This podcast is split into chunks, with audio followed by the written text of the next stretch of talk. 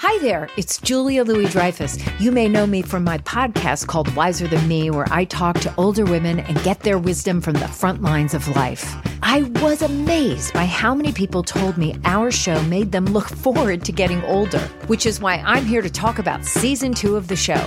Sally Field, Billie Jean King, Beverly Johnson, Ina Garten, Bonnie Raitt, just to name a few.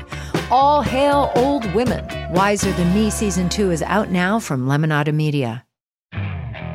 Okay, picture this. It's Friday afternoon when a thought hits you. I can spend another weekend doing the same old whatever, or I can hop into my all new Hyundai Santa Fe and hit the road. With available HTRAC, all wheel drive, and three row seating, my whole family can head deep into the wild. Conquer the weekend in the all new Hyundai Santa Fe. Visit HyundaiUSA.com or call 562 for more details. Hyundai, there's joy in every journey. Welcome to the Mystery to Me podcast. I'm Anya Kane. And I'm Kevin Greenlee. And we love movies and television shows with a whiff of mystery. Mystery to Me will feature us riffing on murder mysteries, film noir, cozy detective stories, police procedurals, psychological thrillers, legal dramas, tales of teen sleuths, and more. Once we're done yucking it up about whatever we've just seen, we'll serve up our five star final takes on whether it's worth your time. If you're offended by silliness, profanity, political asides, canine related interruptions, and losers laughing at their own bad jokes, beware. Also, note that some of the stories we'll be talking about are pretty dark and in some cases exceptionally badly written. So, content warning for murder, violence, suicide, torture, rape, racism, misogyny, homophobia, transphobia, and bigotry. If there's a movie or show you'd like for us to talk about, email us at mysterytomepodcast at gmail.com. Our show's take on genre is pretty loosey goosey, so as long as your suggestion has some dash of mystery, we're interested in hearing about it. Spoiler alert! We're going to be discussing the entirety of this show or movie, spoilers and all. So if you want to be surprised, press pause, go watch the thing, then join us for the show. Now that you've heard our spiel, go ahead and polish off those magnifying glasses and slip into your favorite trench coat. Let's get mysterious.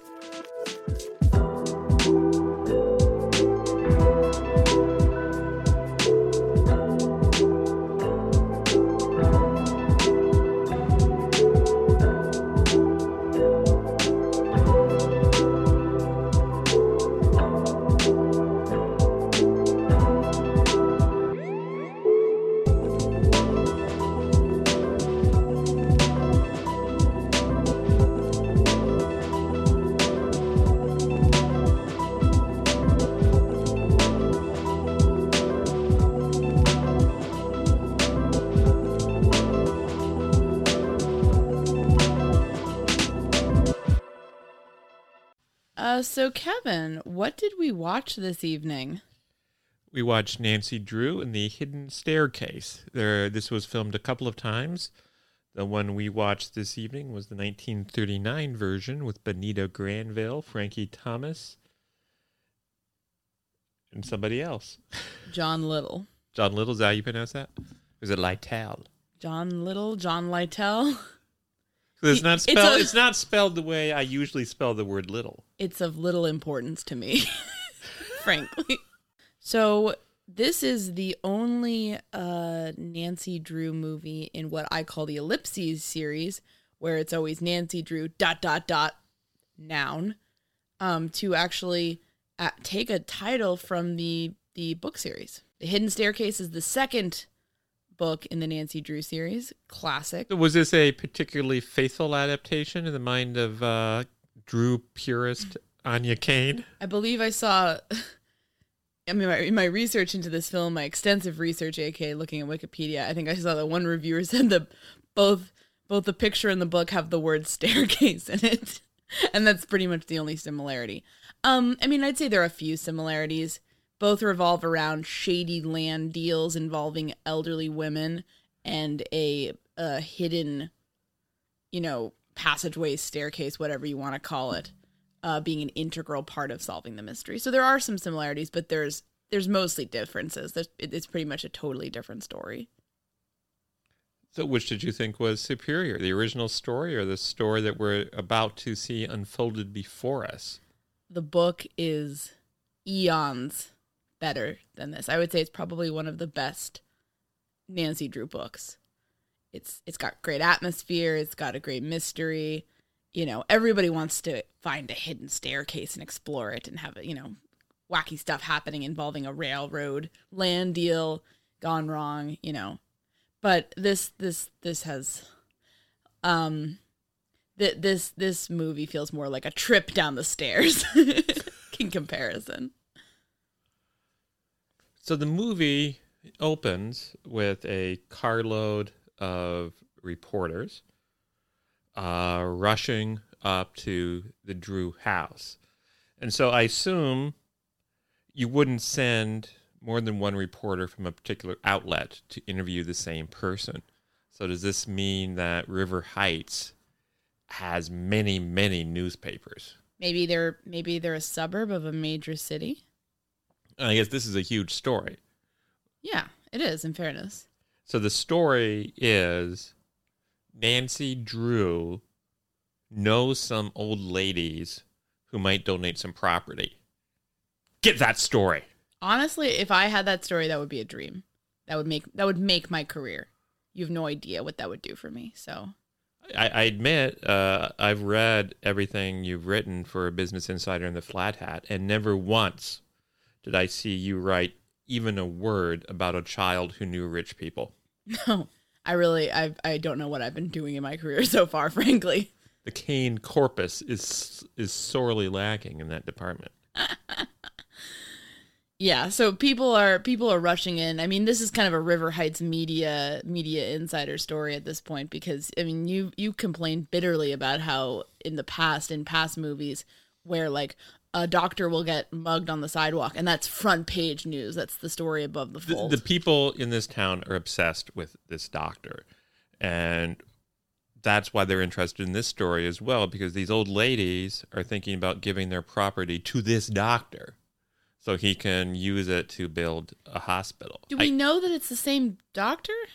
It's dr spires isn't that the name of the doctor who got beaten up in the previous picture Holy shit, I didn't even make that connection. There's a whole Drew universe here. yeah the Drew, the Drew universe the Drewniverse. It's pretty great. is it Yes. is it Also, like he seems to be like some sort of family doctor, so I don't know where he's getting the money all of a sudden, unless donations rushed in after his uh his beating, uh, you know, to to allow him to open an entire hospital. That's a and so so at this point is there no hospital in river heights or are people just getting, getting sick and dropping dead it's the 1930s, Kevin. Yes. So th- this squadron of reporters My brethren. go to the house, uh, knock on the door, waiting to see Nancy Drew. The door is answered by the Drew's maid, a much older woman than Nancy, and the reporters, your brethren, Mm, assume that this middle-aged woman is actually a high school student. yeah. Rocket scientists they ain't. And also they're rude and sexist to her. But anyway, they're all peppering her with questions. Nancy, well, you know, how, how, give us the scoop. What are these old ladies gonna do? What's gonna happen to the house? Da, da, da. And she's all like freaked out by it. And then she, you know, gets her picture taken. And then Carson Drew appears, Mm. And he finds the whole thing amusing. He says, "You you think this is my daughter? You think I'm old enough to be the father of this? This old bat. this old weathered, broken down woman?" And then they all push Effie on the ground and spin on her. The reporters and Carson Drew. It's it's a dark opening to a, what amounts to be probably the darkest film in this series in some respects. In many respects, this Yeah. is a disturbing film. Yeah, Nancy Drew and the and the hidden red flags. this is um this is a doozy, folks. Um so after breaking Effie's spirit, after all the males, you know, laugh about how old and, and ugly she is, uh the the woman of the hour, Nancy Drew herself, comes bounding down the stairs, full of energy. Um and they're they're asking her questions. And she just totally doesn't seem at all plussed that they're you know, there's a bunch of reporters in her. It's, like a Tuesday. yeah, it's like, yeah. And we get a little bit of the awkward exposition. There's these two old ladies who have this property that they're planning to donate to Doc Spires so he can build a hospital. But wait, there's a catch. According to the terms of the will that gave them this property, they could only have rights to it if one or both of them spent every night in this home for a period of 20 years. And this 20 year period is about to end, so that's why they're going to give it to somebody else. And when the reporter says, Well, that's kind of crazy, isn't it? That doesn't make any sense. That's ridiculous. That's absurd. And Carson Drew says, Oh, yeah, sure it is, but what are you going to do? And then we move on. I have a question, Kevin, because you're an attorney. We've talked about, you know, how I relate to this gaggle of mean reporters. Does that uh, does that kind of shit ever happen? Like a haunting at Hill House, like kind of like let you know stay the night in this spooky mansion, or you don't get to inherit anything. Does that ever happen? Is that even allowed in real life? Uh, you can put whatever you want in a will. and will it hold up? Uh, maybe. What well, what's maybe? Is it is it whether the judge judge is whimsical or not? you have the right to do what your with your property whatever you wish. So there can be some pretty strange things in wills. and it like would they if they didn't spend a night in the house because like they got sick or something would they just forfeit the house then Apparently, according to this crazy will. ugh god So let me ask you: Why do you suppose the previous owner of the house would put such a provision in his will?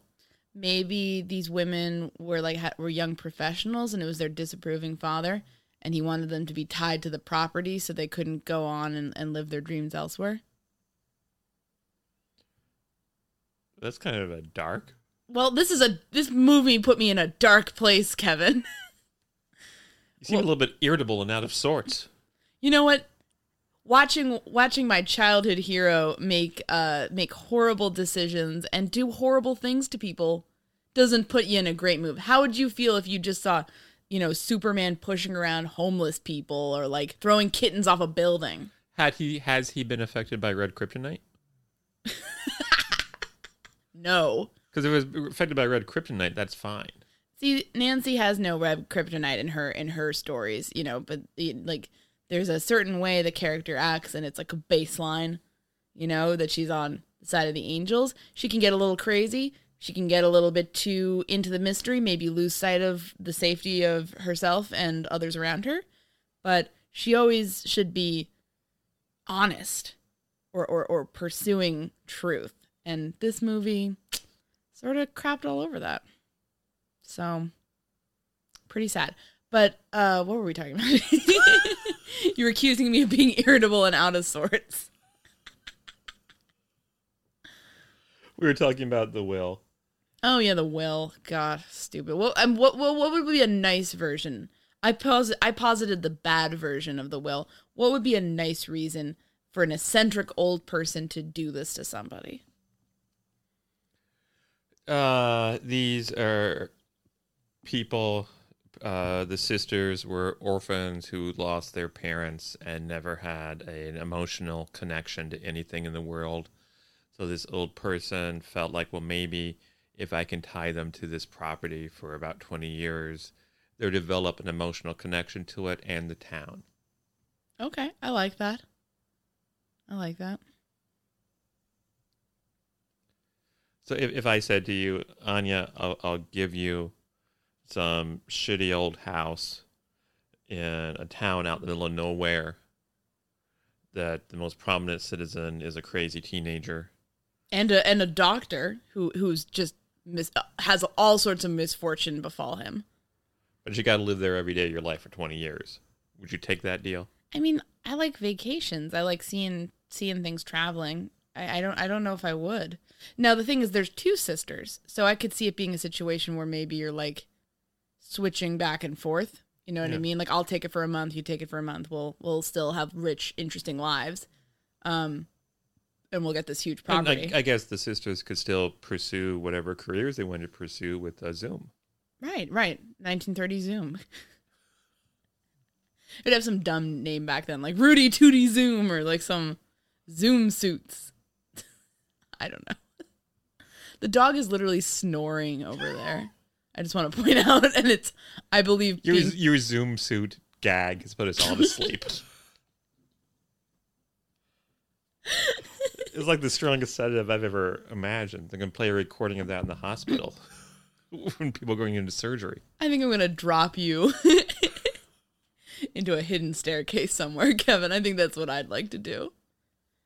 Um, so going So back, now here's here's something I missed a little detail I missed. Perhaps you can uh, help me with this. yeah, happy to help.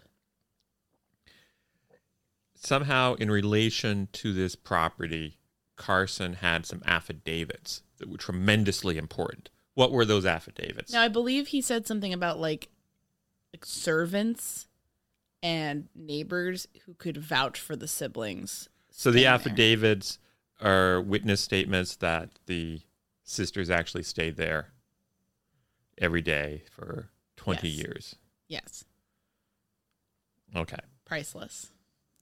Some of those servants may be gone, some of those neighbors may be gone, but their their words live on in these affidavits. Which I, I presume, certainly since they're legal documents that are irreplaceable, there's probably more than one copy of them. Well, you might be presuming wrong. I don't know how good of a lawyer Mr. Carson Drew is. He has these affidavits in a brief his briefcase, which he oafishly just leaves sitting on his kitchen table as he strolls out, hops in his car, and drives off. Like a- Dumbass. like a fool. Seems like something you would do, Kevin. La la la, what a great day off to be a lawyer. Oh no, my priceless legal documents. Soon as he's gone, somebody bursts into the house. And this man did not belong to the, the, the fraternity of reporters. He is not one of the gaggle that approached Nancy earlier. Because he behaved rudely to Nancy. And so Nancy said, Wait a minute. You're being rude. Why? You're a villain. You're not a reporter at all. Because reporters are always very courtly, Mm-hmm. kind of like Sir Lancelot from uh, Arthurian legends. That's me, as you know. Yes. I'm the most. I'm a polite little miss. See, I, I could never be like a gaggle type reporter. You know what I mean? Like one of these guys pushing their way into it. I, I mean, like I, I would be too awkward. They'd be like, "Get out of here," and I'd be like, "I'm sorry." I'd I'd, I'd see the effie thing happen, and it would like ruin my whole day. I'd be like, "Everyone was really mean to that lady," and then I'd be like sitting in the car, like all sad, while the other reporters yucked it up. So you don't think you've got what it takes to succeed in the hard nosed world No. of River Heights? No, not in the, not in the River Heights media market for sure. I'm not. I'm So that's why you put your tail between your legs and you ran off to New York City I instead. It's much easier here. here I could uh, I could skate by. River Heights, no, you got to be on the top of your game. Um, but yeah, the, the this guy is kind of it's kind of creepy, and this actually is a holdover from the books. In the books, there is a home invasion where somebody. so so in the book, did Nancy make the tactical error she makes here, where she tells this strange man that she's home by herself?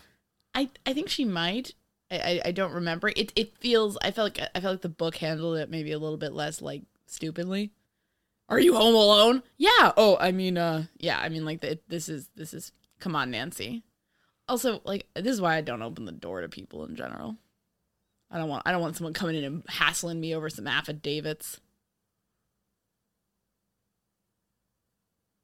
What? I didn't say a word. I, I, I thought you had like a joke coming. I didn't want to step on it. No, I'm just I'm just scared of some crazy person coming in and yelling at me.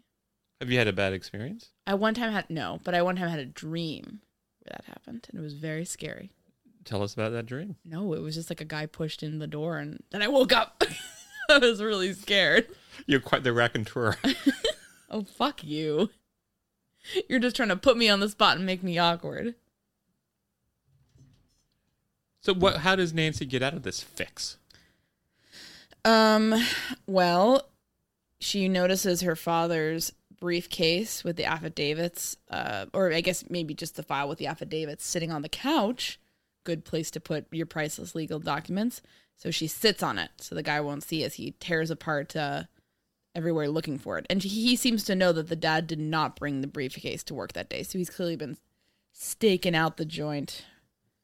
Um, and uh, then she has the foresight to hang up the ice wanted sign and for all of you who did not grow up in the 1930s um, i guess you know people got their ice delivered back then it wasn't something that you just had in your fridge. somebody you, you didn't have a you fridge. didn't have a fridge so some guy some schmuck had to drive up in a big truck with a giant thing of ice and hand it to you with tongs. And in this movie, that schmuck is none other than Nancy Drew's favorite boyfriend, Ted Nickerson. Uh, he's doing it for a summer job. He's only a teenager, but I guess they let teens deliver ice back then. Nowadays, the teens would be doing this, but then they'd be doing TikToks. They'd be sliding on the on the extra ice that they couldn't sell, and it would be it'd be fun. But this is a different time. Not much fun to be had. What does uh I know I'm jumping ahead just a little bit, but what does Nancy think about Ted doing this blue collar type of work? you know, she's supportive. She respects the working people. And she knows that, uh, you know, Ted really adds a lot of value not only to his business, but to the community by providing I know, service. seriously. So in reality, Nancy thinks that Ted is a total bum because he's a, the Iceman. He thinks uh, she she wants him to be a, a bougie flower delivery man. Nancy is an enemy of the working class. She looks down upon them, and um, it's kind of kind of sad. It's kind of shitty. I'm gonna say like Nancy always kind of felt like an elitist in the books. You know what I mean? She's a lawyer's daughter. She doesn't have to work a day in her goddamn life. She's just she's a she's an idle rich person who plays around in these mysteries for fun. She's not she's not uh you know with Ted he uh If he was a flower delivery man, he wouldn't have been able to save the day. no, he uh when the Iceman cometh, he uh slideth a big block of ice over at the uh burglar guy and it's enough to distract him and they run out of there and and then the the uh, intruder takes off. So uh Ted's Ted's ice racket ended up coming in handy. It is kind of fun to see like th- that become a big plot point. I mean, it's stupid, don't get me wrong, but like I kind of enjoyed like that's not a thing anymore at all. So it's kind of just bizarre and kind of fascinating to to to see this like ice delivery business take uh take sort of a prominent role in the plot of this movie in a sort of unexpected way. Kevin, you're a you're an attorney, right? You're an officer of the court. Yes. Brag about it. Tell us all about it. What do you want to know? No, I, I want to know if this was a, let's just say you had a case, you had these special affidavits, priceless materials. Perhaps for some reason you did not copy them. Who knows? If those were lost, how bad would that be? First of all, if I had uh, affidavits pertaining to a particular case, I would, as soon as the affidavit had been completed, I would immediately file it with the court. I would not just keep them loose in my briefcase and leave the briefcase lying around on the breakfast table Right. or whatever. For me to stain with my coffee cup. Immediately file them with the court. I feel like I would be a terrible attorney because I think I'd be the person who'd be like, they'd be all like crammed in the like footwell of my car somehow, and, and people would just be like, it, it would be a mess. Not even the burglar could find them, frankly. And then also, uh, assuming that uh, these affidavits that Carson has, perhaps for some reason he has had a chance to file them with the court, that suggests the affidavits were recently taken. So I would presume that if they were stolen, he could just have the witnesses give them again. yeah, redo it, redo it. So maybe maybe they're overplaying this affidavit importance in this uh, in this scene, perhaps. I'm confused about the whole affidavit business. So it's basically just uh, a MacGuffin. We're supposed to believe that the affidavits are the only thing that can protect the property. Have you are there any documents where that would be the case? Like these are super important if they get stolen, we're fucked. I, I mean, if you want to cook up some sort of wild scenario, uh, a rich person who has property might uh, prepare a, a will, leaving that property to one particular person, and maybe he doesn't make a copy of the will, and if that document is lost, then that person won't get the property. Yeah, like I just feel like a lot of like Scooby Doo things, Nancy Drew things, they make you think that like having the deed to the property or having like affidavits correctly, like that's going to be really important. And if if you lose those, the bad guys are going to get the estate. It's weird that like children's television and books aren't a good font of legal advice, is what I'm saying. Because they're a font of great advice in all other areas. So after all this uh this Affa debacle, if you may if I may, uh Carson returns. As soon as the guy, the the threatening man shows up, as soon as he leaves, Carson comes back. Are you suggesting that Carson saw his daughter being attacked and just like hid in the bushes or something? It's a little odd. As soon as Carson leaves, the shady man appears. As soon as Carson returns, shady man is gone. What do you make of it? It was Carson in disguise. ah, Of course. Uh, that's what. That's how he gets his kicks. He goes around and breaks into people's houses disguised as a uh, gruff rowdy. so at this point, Nancy decides, well, I better go talk with those two old ladies. And, Yeah. and for plot contrivance reasons, reasons, she wants Ted to drive her because he's going to see these old ladies on his route. Yeah. You know the catch is he's not going to be taking the ice to those uh, two old ladies for like another two hours but she said oh that's okay ted. I'll hang out with you for two hours. And this this movie unfortunately co- uh, continues the uh, the sad thesis that Ted and any young man would not want to be anywhere near around a young lady for any period of time, which I mean I feel like is pretty unrealistic with a teenage boy. I mean they're they're teenagers. They seem to be about 16 here. I feel like most like like I just don't like the the implication where it's like, "Ugh, girls." now it's kind of it's kind of sexist and it's it's it's sad because i thought that these these two had decent chemistry at points in some of the uh, in some of the other films but the the writing just seems very intent on making it so that ted does not like nancy now i understand what you're saying. Uh, i'm not sure i completely buy it because be honest would you want to spend two hours with nancy drew as she is portrayed in this picture? Okay that's a fair point. No. Are you a sexist? No. But let me at this point let me just say at this point she has not done anything. She has not done any of her heinous crimes yet.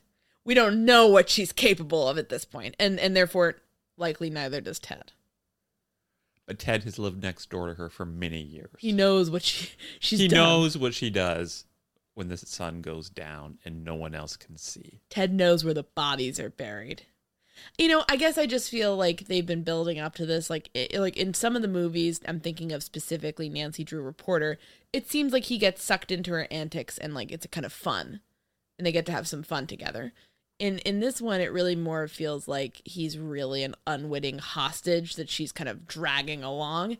And there's only so much fun you can have with that because it comes it, it gets to the point like the audience has to wonder okay well if he doesn't care about her and and he's not having a good time are we really having a good time? Are we just being dragged along too? So it's it's a kind of a bad narrative choice in my opinion. I think you i think there's a lot to be said for characters who don't agree with everything that the other one does but who like each other you know I agree it's a bad narrative choice, but maybe in my mind, the bad narrative choice is making Nancy so unlikable. Yeah, this one's really unfortunate. So, Bonita Granville had I what I thought was a, a very fun manic energy uh, that she brought to the character throughout this this uh, four film series, and in other films, you know, t- to varying degrees. In in some cases, she kind of skirts the line of what's appropriate as a teen sleuth, but in this one, she steps, she just blows past the line basically, and um it's really to the detriment of the character and and the writing in this one really makes her out to be kind of a villain frankly. And that's not what Nancy Drew should be in your film I actively disliked her in this picture. it it was horrible and it's like it, it, it to a much greater degree I think you'd agree than than the other films right Yeah, the other films, maybe there were moments where she was a little bit uh, annoying, but that was uh, almost annoying in a charming or quirky way. right The other films, the Nancy and the other films, I probably would want to hang out with her for two hours. you would or you wouldn't I would. you would yeah I would too because we get up to some adventures but this Nancy you don't want her y- y- like you don't want her around for your safety. It's not a matter of like annoyance. By the end of this movie, I don't even want to watch another movie with her. Yeah, it really le- it was kind of sad. This is the last film in the series and it really ends on kind of a sour note. It leaves a bad taste in your mouth, frankly. We're getting a little bit ahead of ourselves, Mm, I guess. mm-hmm. Uh, so it takes them two hours to get to the. Uh, Mhm. Do you do you want to talk about the bizarre?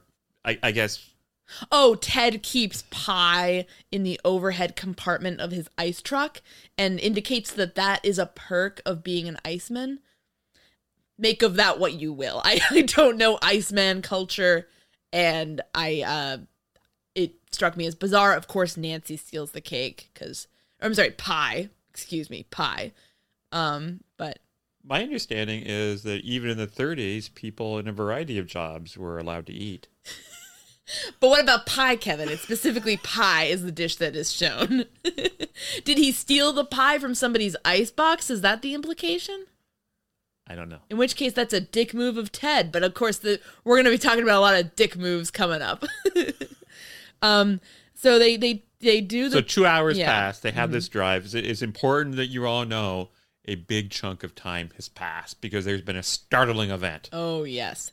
Well, first we we get to know that something's afoot because you know our favorite gaggle of reporters is now at the Turnbull house, and they are in Turnbulls are the name of the Mm. old ladies. yeah they're the old the old birds and uh they are harassing a policeman on duty about what happened they're asking was it a murder or a suicide what are you saying mac and he's like uh get the hell out of here and so nancy and ted are understandably pretty horrified. A murder or suicide at these two old deers home? I mean what what could have happened?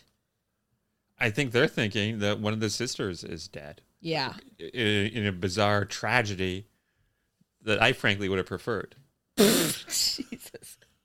Wouldn't you have loved it if one of the sisters had killed the other? yeah i would have loved that. That would have been that's why i was watching this movie. It would have been better than what we got. Maybe yeah. I i guess i, I just want to also say kind of a peculiar choice uh it not only in the books but in none of the other movies was murder. Well i guess murder is more of a backdrop event in in in one of the films uh in this series where it you don't it's not a part of the like actual plot but it's more of like a murder happened. And now we you know now we're at the trial or whatever. But in the books nancy doesn't do murder. Nancy i mean she doesn't commit murders but she doesn't she doesn't really investigate murders. Nancy is your girl when there's a smuggler's ring or someone's taking advantage of your great aunt who lives alone in a big mansion or people are smuggling you know stolen art in like fake statues. Like she's like that's her that's her bread and butter. That's what she does. That's her wheelhouse. That's what's on her linkedin. She is not a murder girl so it's interesting. And frankly, that's for the best. it is for the best because For a variety of reasons. yeah there's sometimes where people legitimately try to kill her. So there's like an element of danger to the books but it's never like okay homicide river heights. It's it's it's very much you know and like I, I think that's good because like it reminds you a that there's mysteries out there that aren't murder. You know we don't all have to live in cabot cove. We don't all have to be you know a law and order episode. There can be sometimes where bad things happen and, and justice needs to be served but uh, there's no you know outline of a body on the floor. You know you just gotta you gotta come in you gotta figure out how they're smuggling the jewels you gotta figure out you know how to stop this swindler uh how to you know take care of i don't know what what's another one the the guy who's sneaking into the the old attic and stealing somebody's copyrighted material i mean literal that is an actual book premise so there's other stuff going on. And it's like that's what a teenager would actually probably be dealing with. They probably wouldn't be like, "Hey Nancy, somebody blew their brains out. Do you want to come see if uh, the bullet trajectory makes sense?" Like, "Okay, sure." After my class. And in, in this uh, movie, the person who has had their brains blown out is the old woman's old women's chauffeur. hmm And, And live in lover. I'm just kidding. I'm just kidding. are you? Yes. Is that the movie that was going on in your mind? Rawr. our chauffeur is dead. Who could have done this? So they're not sure, and they're talking with who's that old man they were talking with? Their business manager or something. No, no, no. You're think. Uh, no, he's their neighbor, So their neighbor is there, Mr. Talbot. Mr. Talbot. You'll be seeing more of him later. Yes, it's very important that we mention him now because he'll be very important later. Spoiler warning. It's So always they're great hav- when there's only like one other character in the film who could have been who could be the bad guy, and yeah, so they're they're trying to figure out whether it was murder or suicide. Because if it was suicide, well, that's sad that these things happen. But if it was murder, they'd be so scared. These two ladies would be so scared that they would just leave. They'd they'd bounce. They'd hmm. abandon the property, which would then mean they would lose the rights to give it to Doc Spires. Mm-hmm. So that's what the stakes are. and how will they get the hospital built then? yes, exactly. That's their only hope for for good medical care in this area. So the stakes are pretty high. Yeah. And so meanwhile, uh, the assistant district attorney and our old friend Sergeant Tweedy are fighting about whether or not it is murder or suicide. And of course, they're studying ballistic reports. They're talking to the you know therapists who are Emmy. the ME, the therapist who uh, knows the uh, personal history of the dead man. Yeah, no, that's not what they're doing. What are they really doing, Kevin? Uh, well, the prosecutor is saying, uh, personally speaking, I can't think of any reason he'd kill himself. So it must be murder.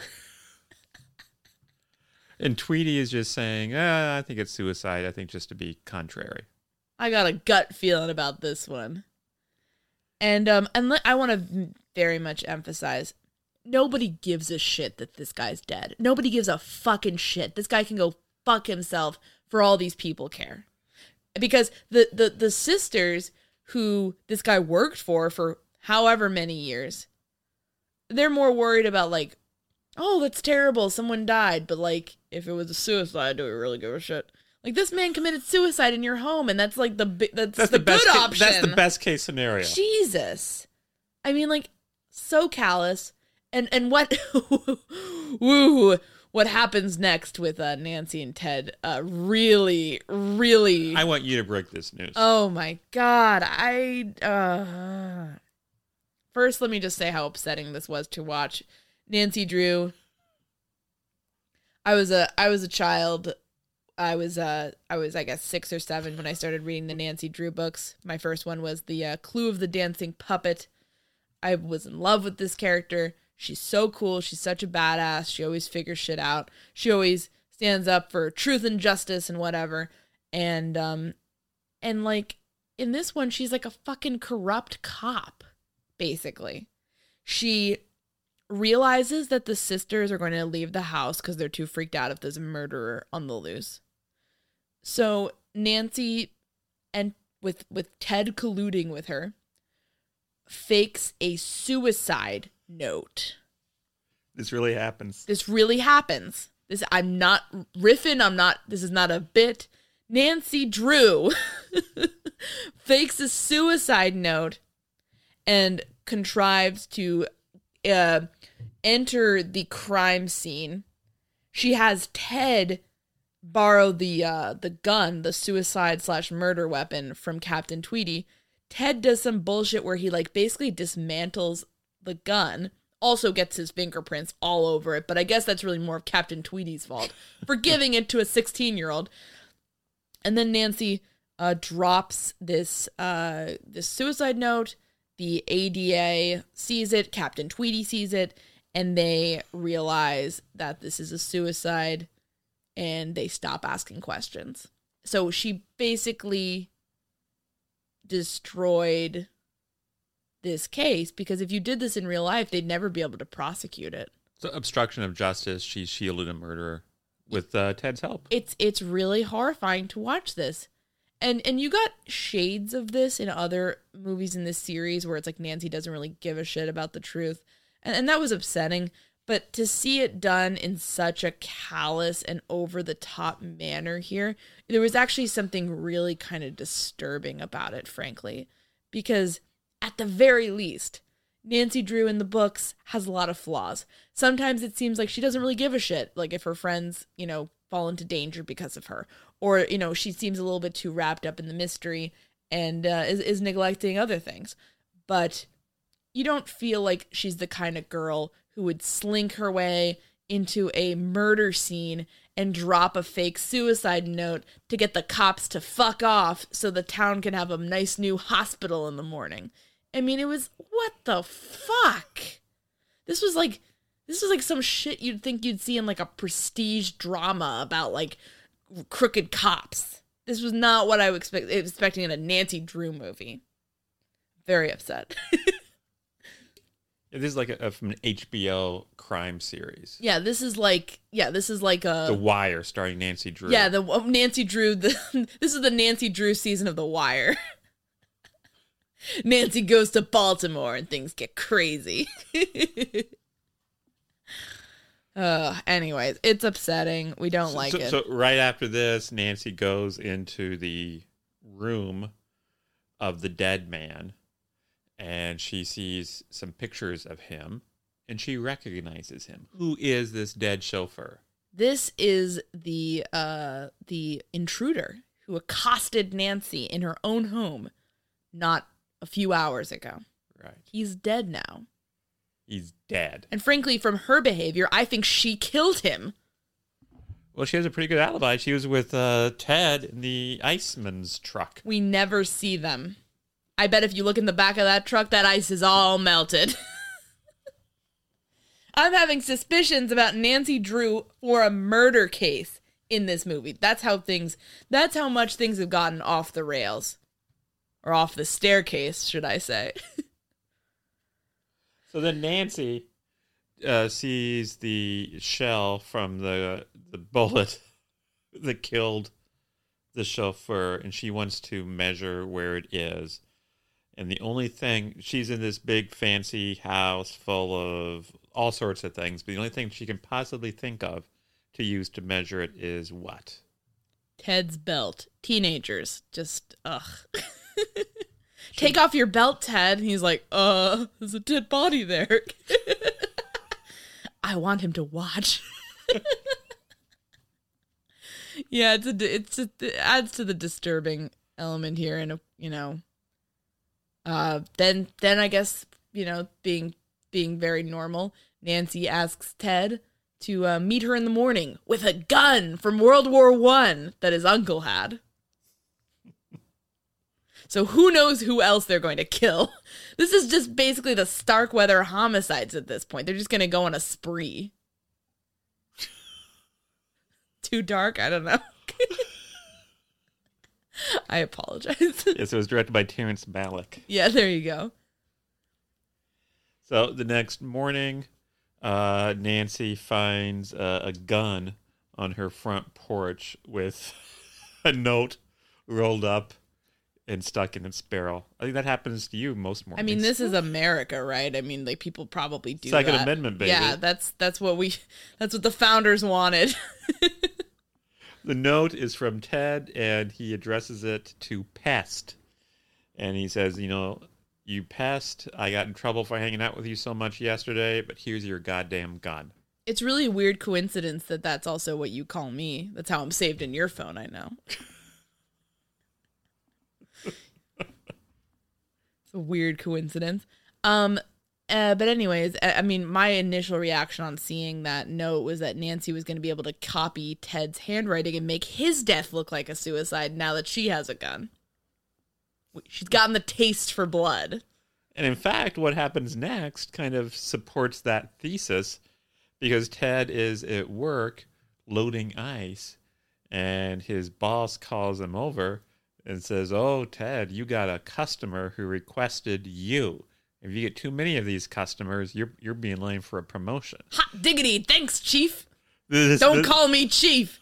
this this customer wants uh, Ted to go to an isolated spot out in the country with 500 pounds of ice. I'm not going to make any jokes about this because like delivery drivers have literally been murdered using the same exact ruse in real life. In real life. This is the shit Nancy is pulling. She is a predator in this movie. It is terrible. Yes, she arranges, she tricks Ted into going out to an isolated spot where she is literally waiting for him with a loaded gun. Uh, and his only weapon is 500 pounds of ice, which he dumps into the backseat of her car after she promises she will pay for it, even though mm. 500 pounds of ice will set her back $3. God help her. She'll never be able to go to college now. Uh, $3 in 1939 money is about $56 today. Jesus. So this big money in ice. Yeah, big money. It's a big business. Yeah, after Ted uh, puts Nancy on ice, he uh, is then roped into helping her with her latest uh, sort of forensics fucking up scheme. She wants to do some tests with a gun. Yes, she wants him to take off his belt. Mm-hmm. They fire the gun. They watch what happens to the shells, and then they measure with Ted's belt how far the shells are from where the gun was fired. CSI River Heights going on right now. But uh things uh you know they they well they they make some interesting discoveries first of all. Do they? You know, they find out that it was definitely a murder that they covered up because the shells all land very close to Ted. And in the case of the murder, the shells were like across the room. So this means that this guy was murdered. This means that these people obstructed justice. They have done something horrible and heinous, and they don't really give a shit. They're not like, oh no. They're just more like, up, uh, Well, maybe maybe Nancy says maybe uh, I'll talk to my dad see what he thinks. Yeah, casual. What if, if you're if you're like if you had somebody be like Kevin, you know, I might have done a little uh little casual obstruction of justice, destruction of evidence. what would you tell them to do? I would uh, contact the police and sound them out. Oh, really? Yeah, I, I would say I have a, a, a client who uh, did some things, who may have done some things that he regrets. If he comes forward and admits it, can we Work out a deal. work out something so he's not tossed in prison? Jesus. They're just teens. They didn't mean it. Speaking of things they mistakes they made when Ted was firing the gun for these tests, he was firing at a wooden sign. And so he goes to look at the sign to see how many times he actually succeeded in hitting it. And what does young Ted discover? Zoinks, it's a game preserve. Oh no. And then a cop comes And also Ted's pants fall down. because he's not wearing his belt. Oh, oh. There you go. Uh, I think you kind of related to that scene a little bit. How so? Well, I, you said you did during the movie Oh yeah, my pants often fall down. when you're running from the police. I went. My pants almost fell off me recently when we were walking Lanny, and she Who's Lanny? Lanny's our pup, and our pup started running, and uh, yeah, it was a it was a mess. So I, I related to Ted there too, to be honest. Um, but basically, Nancy just ditches him. Hoes ain't loyal. She's gone, and he gets arrested. And Captain Tweedy tells him, "You've got to learn to respect the law, like it was your own mother." Mm-hmm. Good advice. And Nancy, meanwhile, goes to see her father and uh, get his opinion. And what's his opinion on her heinous actions? Nancy, how many times have I told you not to corrupt crime scenes to further your own schemes? No, that's not what he says. he basically says that. Oh, honey, what are you doing? Like it's like it's like if you if you said like, oh, you know, I I don't I don't even know what what like what. He's not horrified. That's all I know. He's not like At this uh, point, how many times has he seen this before? He's probably seen worse. Nancy's probably. I mean, this Nancy has a hit and the energy of a hit and run driver. This Nancy was speeding. She hit a person, dragged the body into a ditch, and drove off. That's that's this Nancy. This is not the Nancy Drew we know and love. This is not even the Bonita Granville Nancy Drew we know and love from the other films. This is like a this is a bad Nancy. This is a this is a scary Nancy. I don't care for it. There's there's something else going wrong, and it's maybe not even Nancy's fault. The home of the Turnbull sisters has been breached by an intrude. Oh wait, what am I talking about? There have been a, a series of minor thefts at the Turnbull sisters' home. And, you know, for all Nancy knows, the person who's stealing these little bits of, and objects could be the person who killed the chauffeur. But she doesn't want them to know that. She doesn't want them to be able to take any reasonable steps to protect themselves because that might mean that uh, the town won't get its hospital. And that's all she cares about. Why does she have such a hard on for this fucking hospital? It's gonna be a 1939 hospital. How good is it gonna be? I'm asking the real questions here. so she tells them, uh, gosh, gosh, you know, obviously this is not a person. This isn't a person who's killed a chauffeur and might kill you while you sleep. You don't have to worry about that. What this is, this is that crow that's been going around town stealing things. Haven't you heard about that crow? Hmm? Haven't you? Caw, caw, I'm innocent. Quoth the raven, please no more of this movie. The old ladies buy it. Yeah. They buy what Nancy's selling. You know what I thought of? You know that like meme where it's like a crow holding a knife? And then like a bunch of local newspapers wrote like knife crow like like has a son. That's what I thought. And I- I'm going to be honest here and admit something maybe I shouldn't admit, but I mean, you know, the other day we came in and uh, you discovered some Coca Cola had spilled, and I said, "Well, Anya, obviously it was a crow," and you believed it. I was lying. It was me. what? Wow. I always blame the crows. You always blame the crows. I, I was wondering about that. Like that time you like crashed your car and you said, "Oh, must have been a crow that like got behind the wheel and just drove it into a pillar." Although sometimes, because I don't want to be racist, I'll blame a dove. There you go. You're very you're very egalitarian. Very woke. Very woke. Thank So I related to this scene. Jesus, Kevin. this movie. So we learned that there were some people affiliated with a racetrack who were interested in the Turnbull's property. So I guess that's the motive. And meanwhile, then Nancy uh, sees the ice truck and realizes that Ted must be at the Turnbull home. And she goes looking for him and she finds him in the kitchen. And what is he up to? He's flirting with a servant girl. With some duck related humor. Yeah, he's telling her duck jokes. Nancy pitches in and just drags him out of there. She's very angry.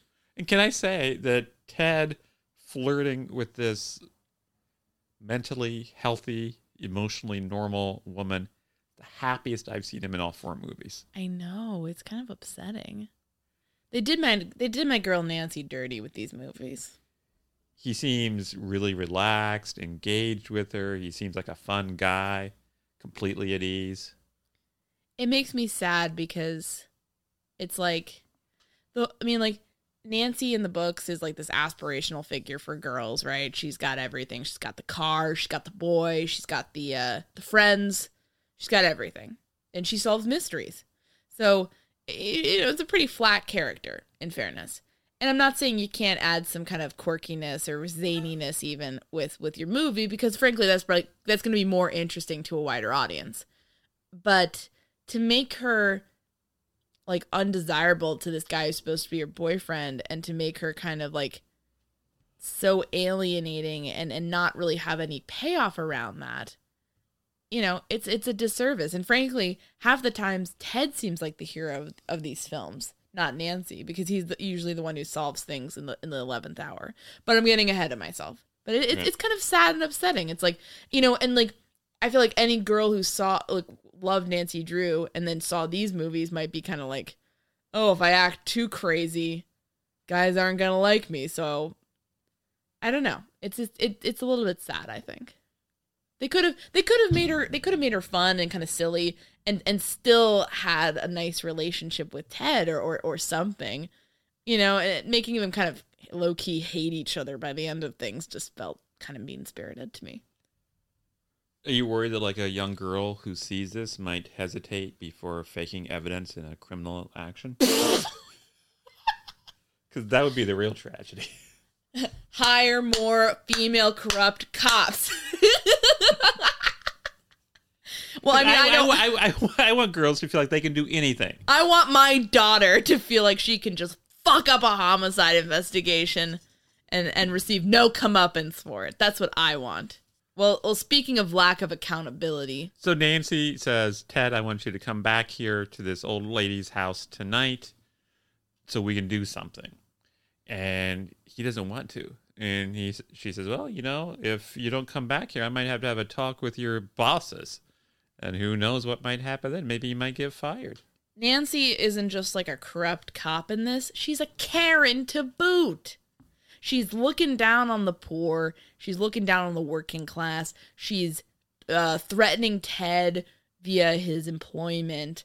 It's it's really it's it's not a good it's not a good look. And like, listen, when you read the books, maybe you think, yeah, I could see Nancy as a Karen, but like, it's just it's not a fun it's not a fun take on the character, and it just it feels mean spirited. And in this one, you really maybe in some of the other ones, you kind of feel like Ted's just a jerk to a certain extent, and like he's kind of like, oh, Nancy, get out of here. And it's like, what did she do? But in this one, she's really alienating. She's like being a psycho this whole time. And it's just like, what are we doing, folks?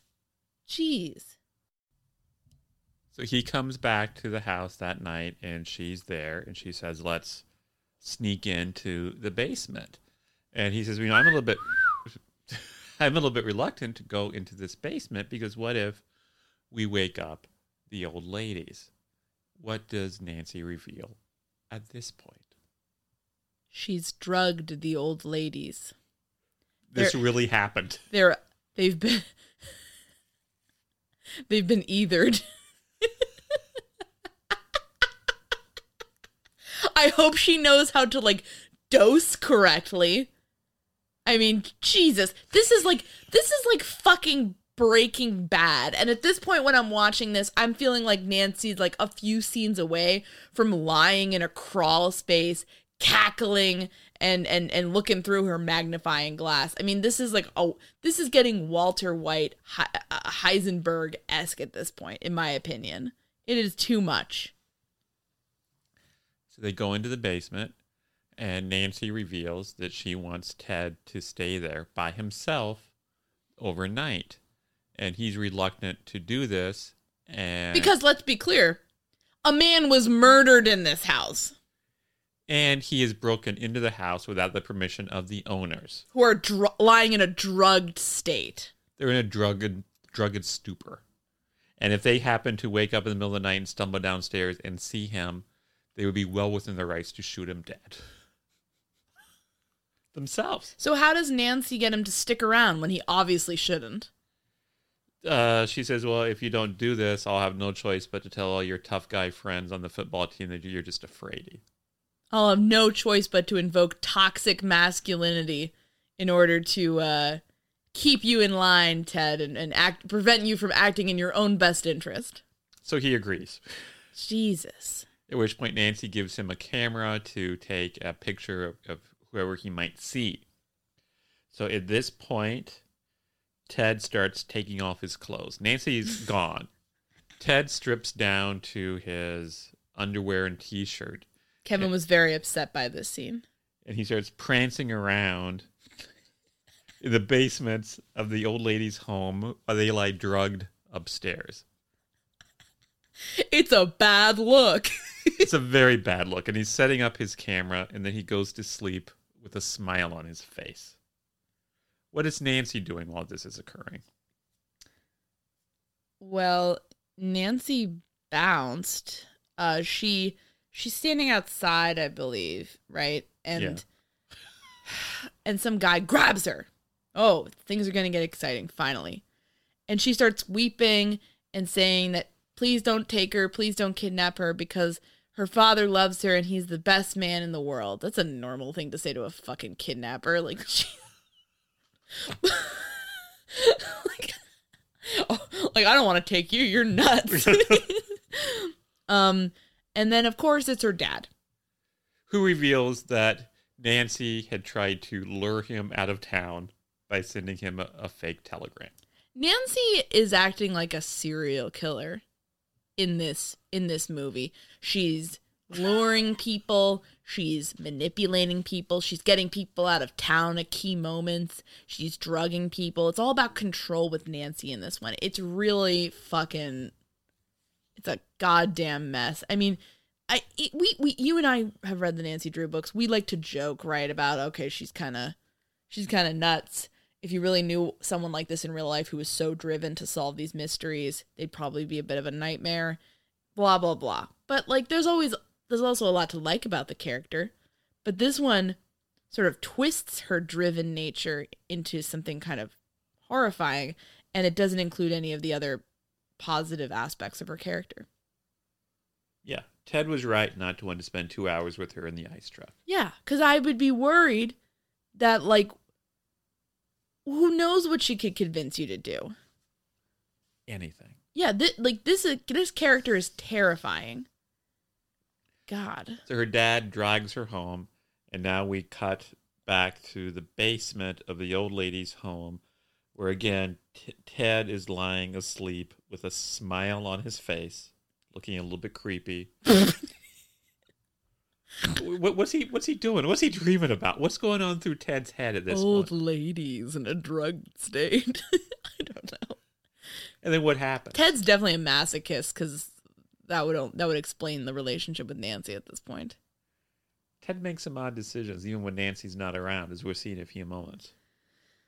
So suddenly, this turns into The Man from the Train by Bill James because suddenly there is a dark figure looming over Ted in his cot, wielding, I believe, an axe.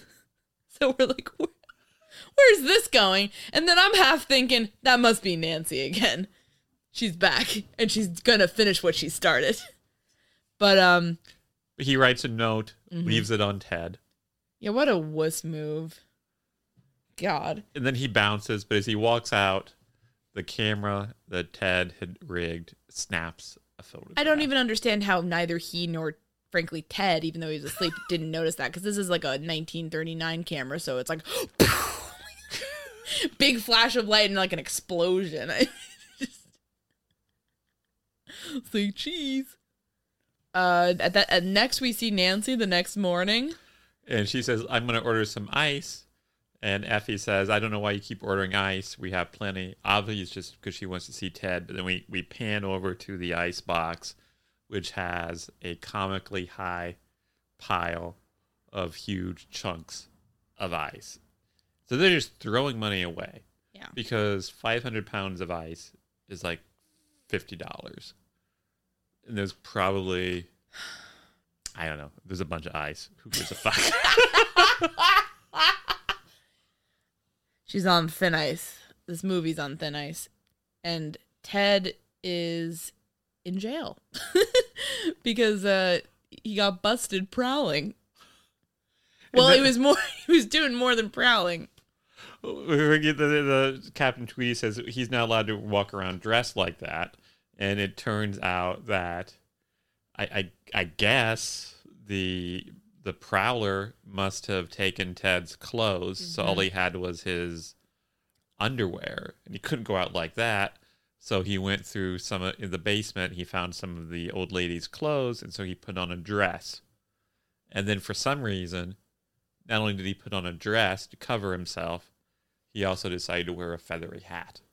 These movies Okay, I want to be very clear. There are four movies in this series.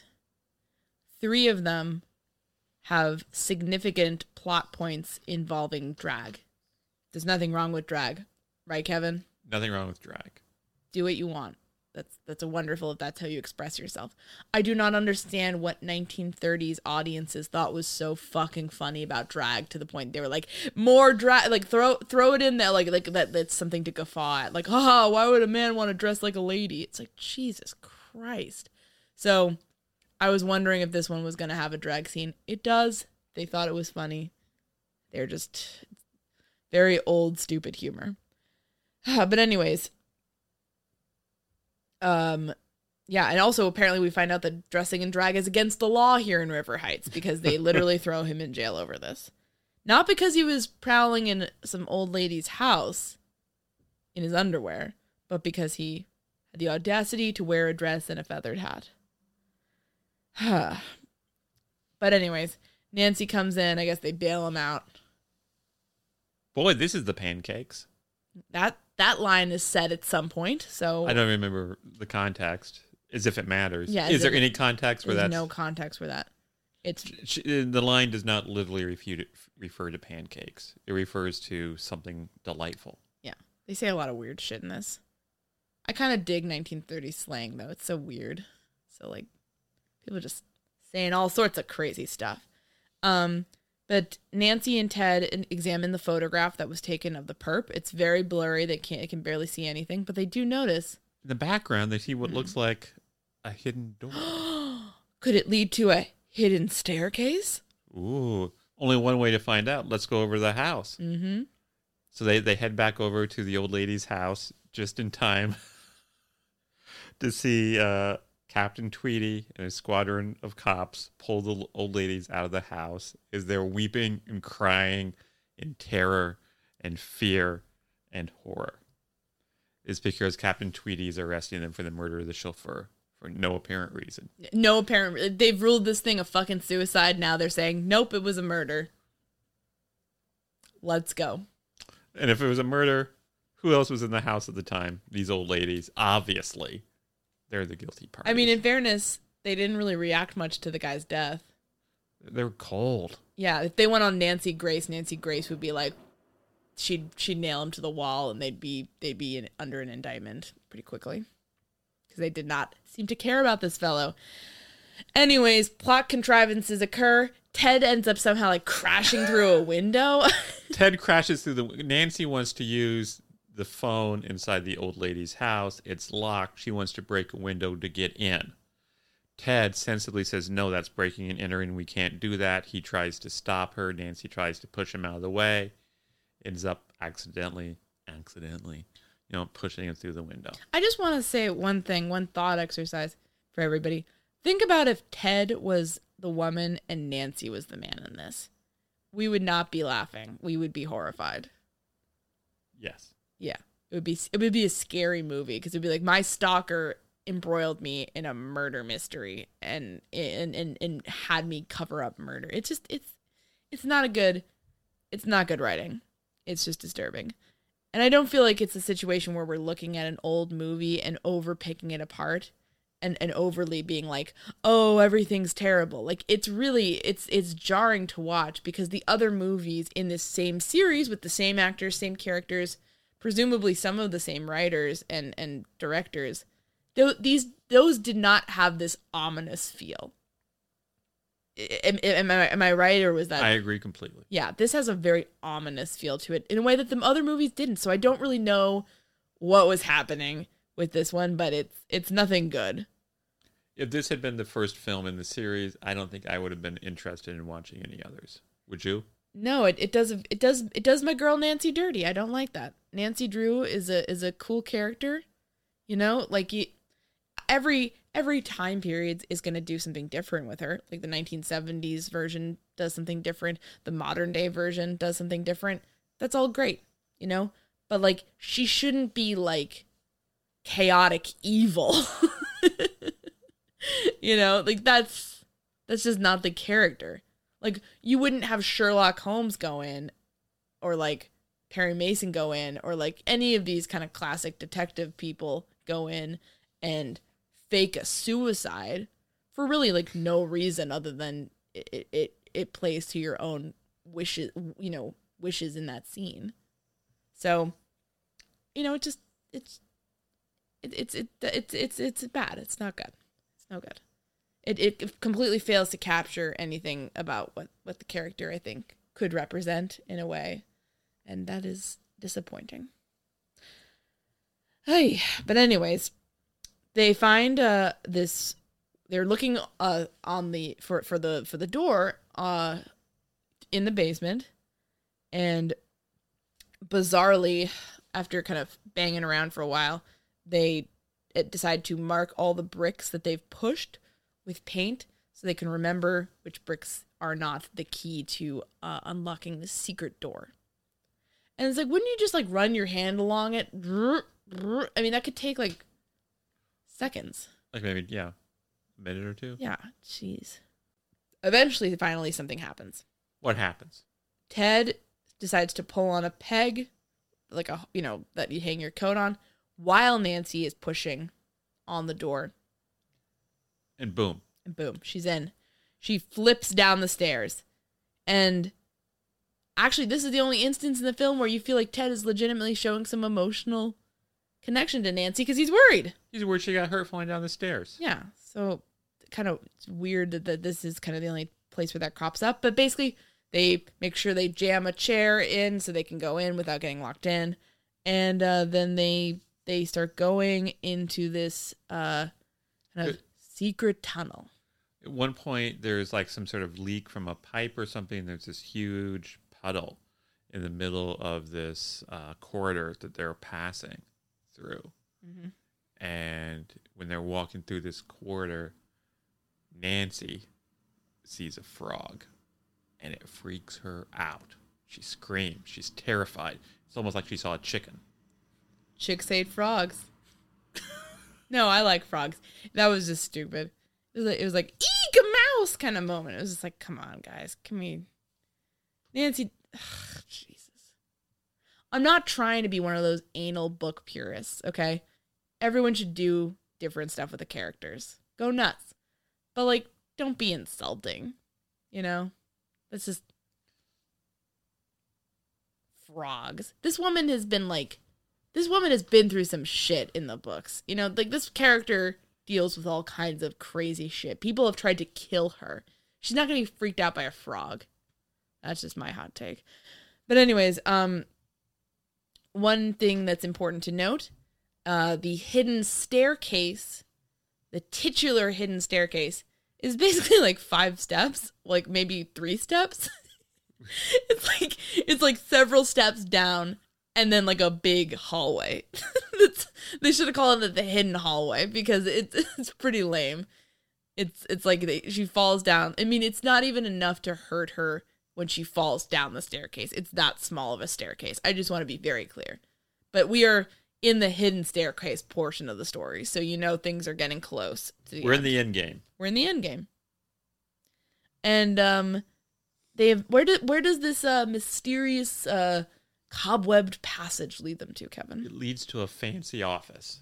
And when they enter the office, they're curious to see if there's anyone in the vicinity. And so Ted cries out, as anyone would, Iceman! As if that's his street name. That's just what he says whenever he goes anywhere. Here's the Iceman!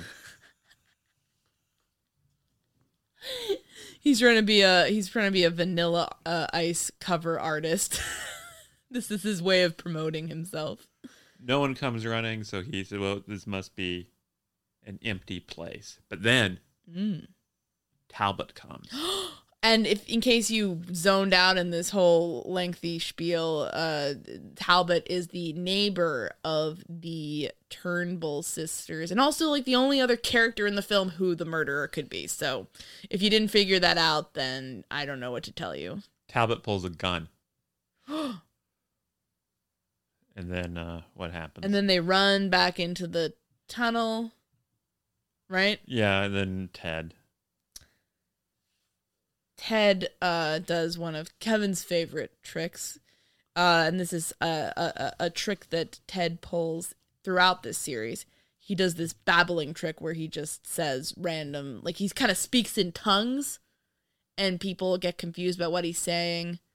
It's a laugh riot. Kevin was rolling on the floor, cry laughing when he saw this. He loves it. He looks so sad. Uh, but anyways, It's probably I, I didn't love it, but it's probably one of the best parts of the movie because Nancy was not actively committing crimes during that scene. hmm there you go. There's a there's a there's a net positive. positive, and even though like what he was saying didn't make any sense, you know, at least his actions sort of did.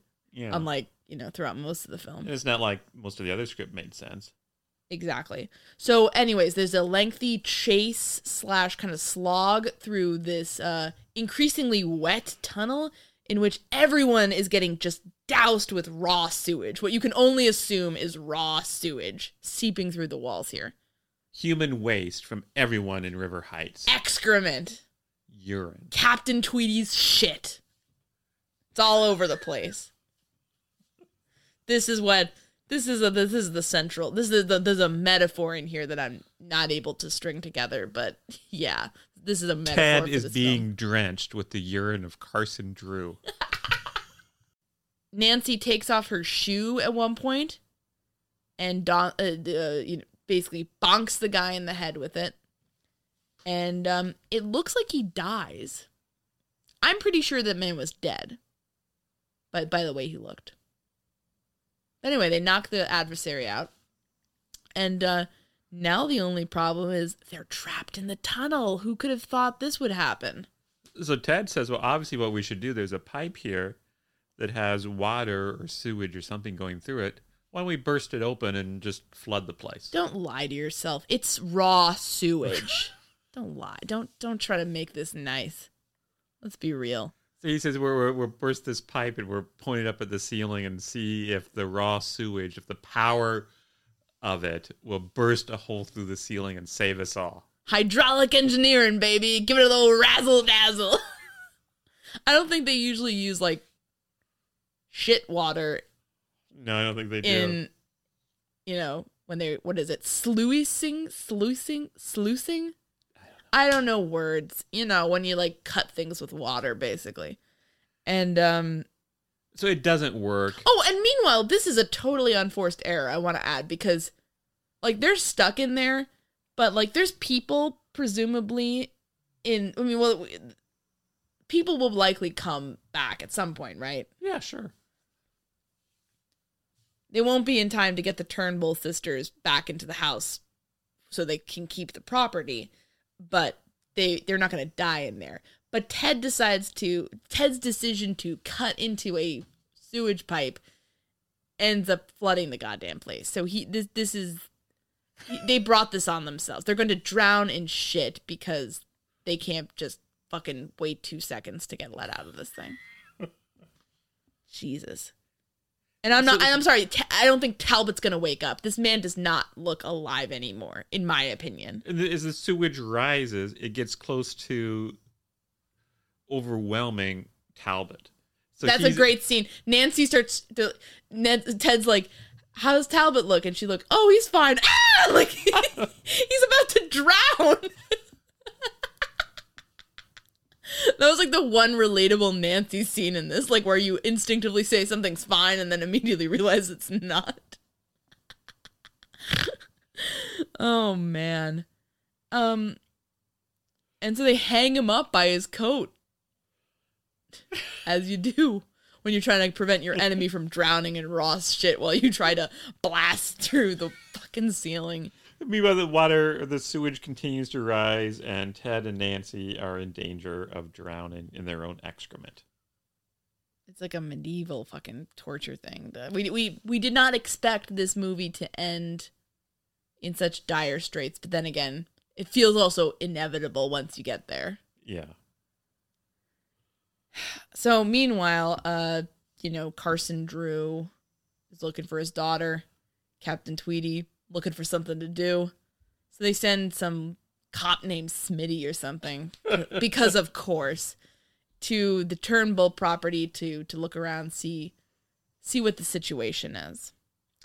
And he realizes something's up, so they call in all this backup. Tweedy's there, giving orders.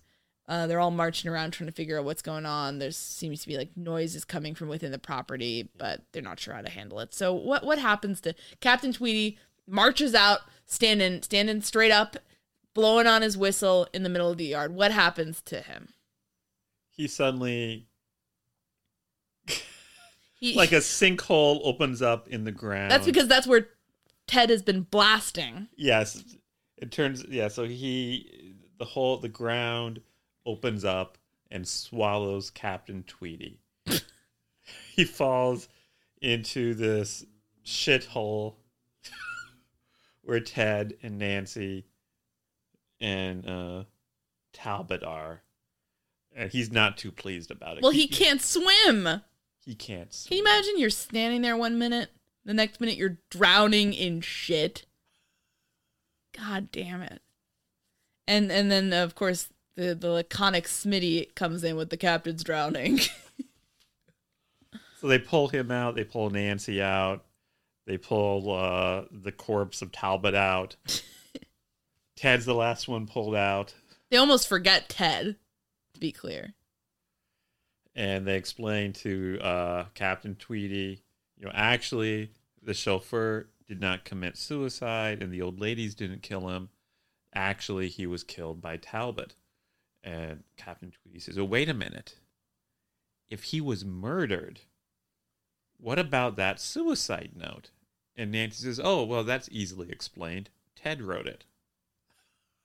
So what happens then? Ted gets his ass hauled to jail, and it literally ends with Nancy yelling at her dad, Ted's in jail again! That's the end of the picture.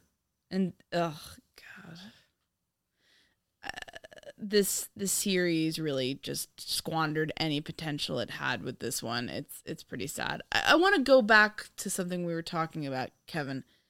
Can you can you speak to the promotional stunt that went into this film? And then I'm going to ask you a question about it. But can you also make sure you speak into the goddamn microphone instead of like fucking like being like over on the bed? Come over here. Move your chair closer. God damn it. No. No, no, So- no. no. What? So to. Pr-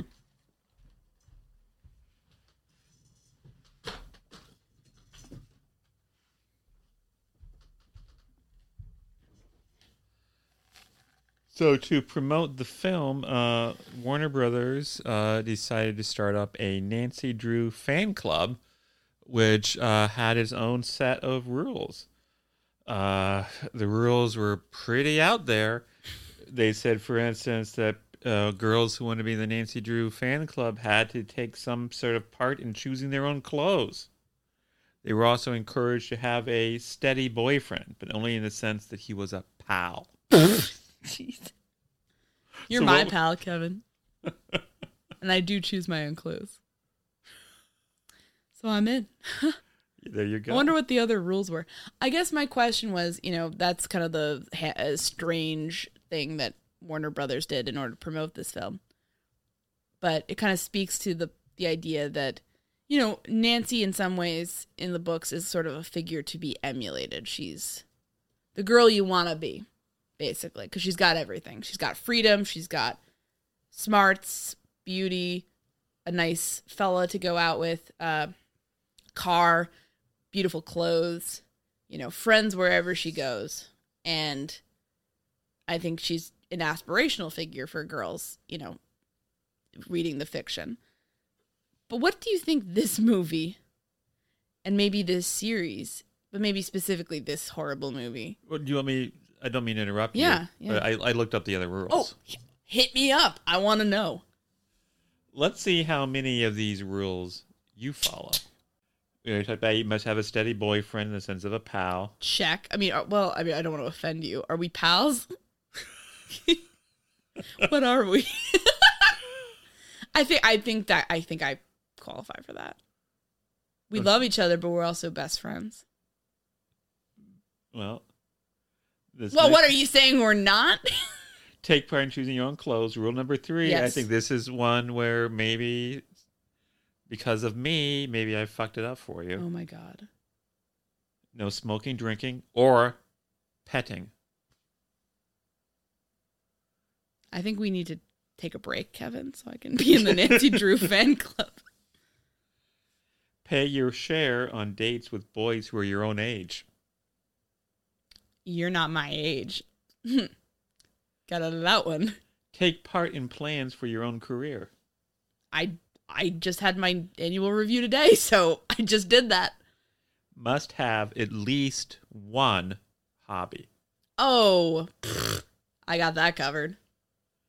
must participate in at least one extracurricular school activity. I was the fucking queen of extracurricular activities. Excuse me. I was insane. People did not know how I functioned in college, and frankly, I don't either. I'm not in school anymore though, so Well, must be a high school student. Oh, what the fuck? you left that one to the end. God so damn it. so let's get back to your question. can't be in the Nancy Drew fan club. I would have. There was a time where I would have qualified. If I was in high school, I would have qualified for everything except having a steady pal boyfriend. Probably would have like lied and made somebody up. yeah, that's my boyfriend. You can call him, and then I'd like run outside and go to a payphone and be like, oh, "It's Andy." Which sounds like something uh, Nancy would do. in this movie, yeah. Hey, so what, what do you think is the takeaway that young girls are getting, you know, from this iteration of Miss Drew? If she's an aspirational figure in the books and, you know, throughout her existence, what are people aspiring to or not aspiring to in these films? If you want to try to put a positive spin on it, Nancy in this movie early on latches onto a rather laudable goal. She wants her town to have a hospital, and she is willing to do anything to make that happen and won't let anything stand in her way. Mm-hmm. Yeah. I think the positives of this series, and I'm going to kind of speak about the series as a whole since this is the last one of the four that we watched and also the conclusion um, of all of them. I, I feel like I liked Bonita Granville's portrayal for the most part, and I feel like, you know, she kind of captures a quirky zaniness, and I think it's kind of a sign that, like, you don't have to be like the calm, respectable girl to be right. You know, like you can be kind of a little bit a little bit wacky, a little bit running around and and that's okay. You could still be really smart, really talented and still right. You don't have to like fit into a box necessarily. Um and I like the energy and the sort of confidence she brings to the role. So that is a positive, I think. The the book's Nancy's very polished she would never be running around un- in an undignified manner, you know? But this Nancy is not afraid to be a little bit kind of like out of the box. People might doubt her, people may not take her seriously, but that doesn't mean she is to be underestimated. Is the Nancy in these movies intelligent? Yes. Not as intelligent as the one in the books. No. And unfortunately, I think her intelligence in this, in many cases, is like many instances in the series, her intelligence sort of reads as manipulativeness because she's basically trying to get other people to do stuff for her. And that's unfortunate because I feel like in the book, she's much more independent. She's more of a self starter. She doesn't seem intelligent in these movies to me. Well, I mean, maybe that's just a bias against excitable young, you know. She seems manipulative. Yeah. I think I think that's a problem and I think unfortunately like that kind of plays into a stereotype about women.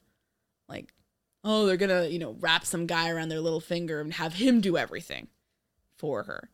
So, it's like a take on the character that kind of strips away some of the intelligence and replaces it with more of like you know, something that's more toxic and I thought that was a shame. She doesn't seem to think things through. Uh, yeah. I what I maybe was most disappointed by with with this in you know, and it's really less the portrayal and more of the writing.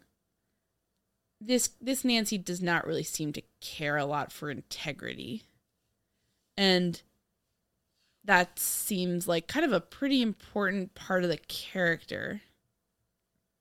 You know, like if she's going to be solving a mystery, she's not an anti-hero. She's not like a dark and gritty character. She's she cares about doing the right thing, helping people, seeking truth. And when you kind of take that away from her, it it's like I don't know, something's lost and it it, it seems less the whole thing seems less aspirational. And I thought they got that element of it right in some of the movies and they kind of missed it, whiffed it a bit in others. And in this one, they just completely messed the whole thing up.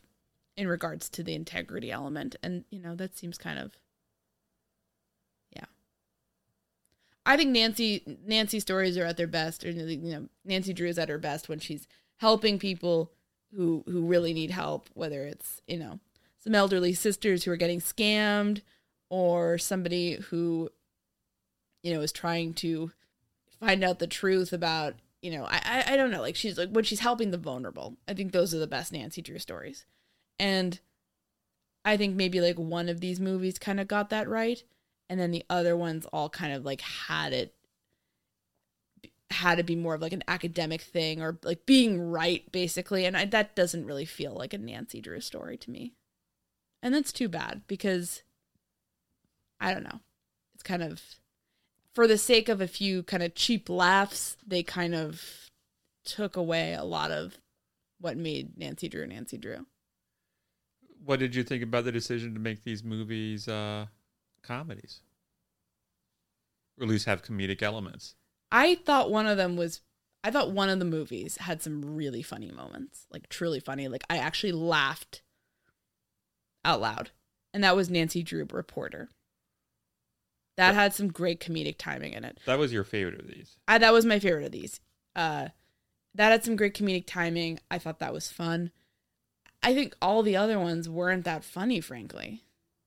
I don't I don't know what exactly. I think in that one they were just allowed to be it just maybe struck me as the right kind of wacky. And it, and it seemed like it had a more relaxed feel to it. I don't really know how to explain, but like the humor had a more relaxed feel. Some of the other ones just seem like they're like throwing everything at the camera to see what will what will make people laugh and just doesn't hold up that well anymore but that one was legitimately funny. I don't think you need to make them comedies because the books certainly are not comedies. I don't necessarily hate it if you can make it actually funny, but when you're batting one for four, you know, may- maybe maybe that wasn't a great choice. What what did what did you think about that? The comedy element. Uh, I think largely it was a mistake. I think the comedic the choice to make them comedies led to decisions such as the character of uh, Captain Tweedy, who is a cliched, stock, absurd figure.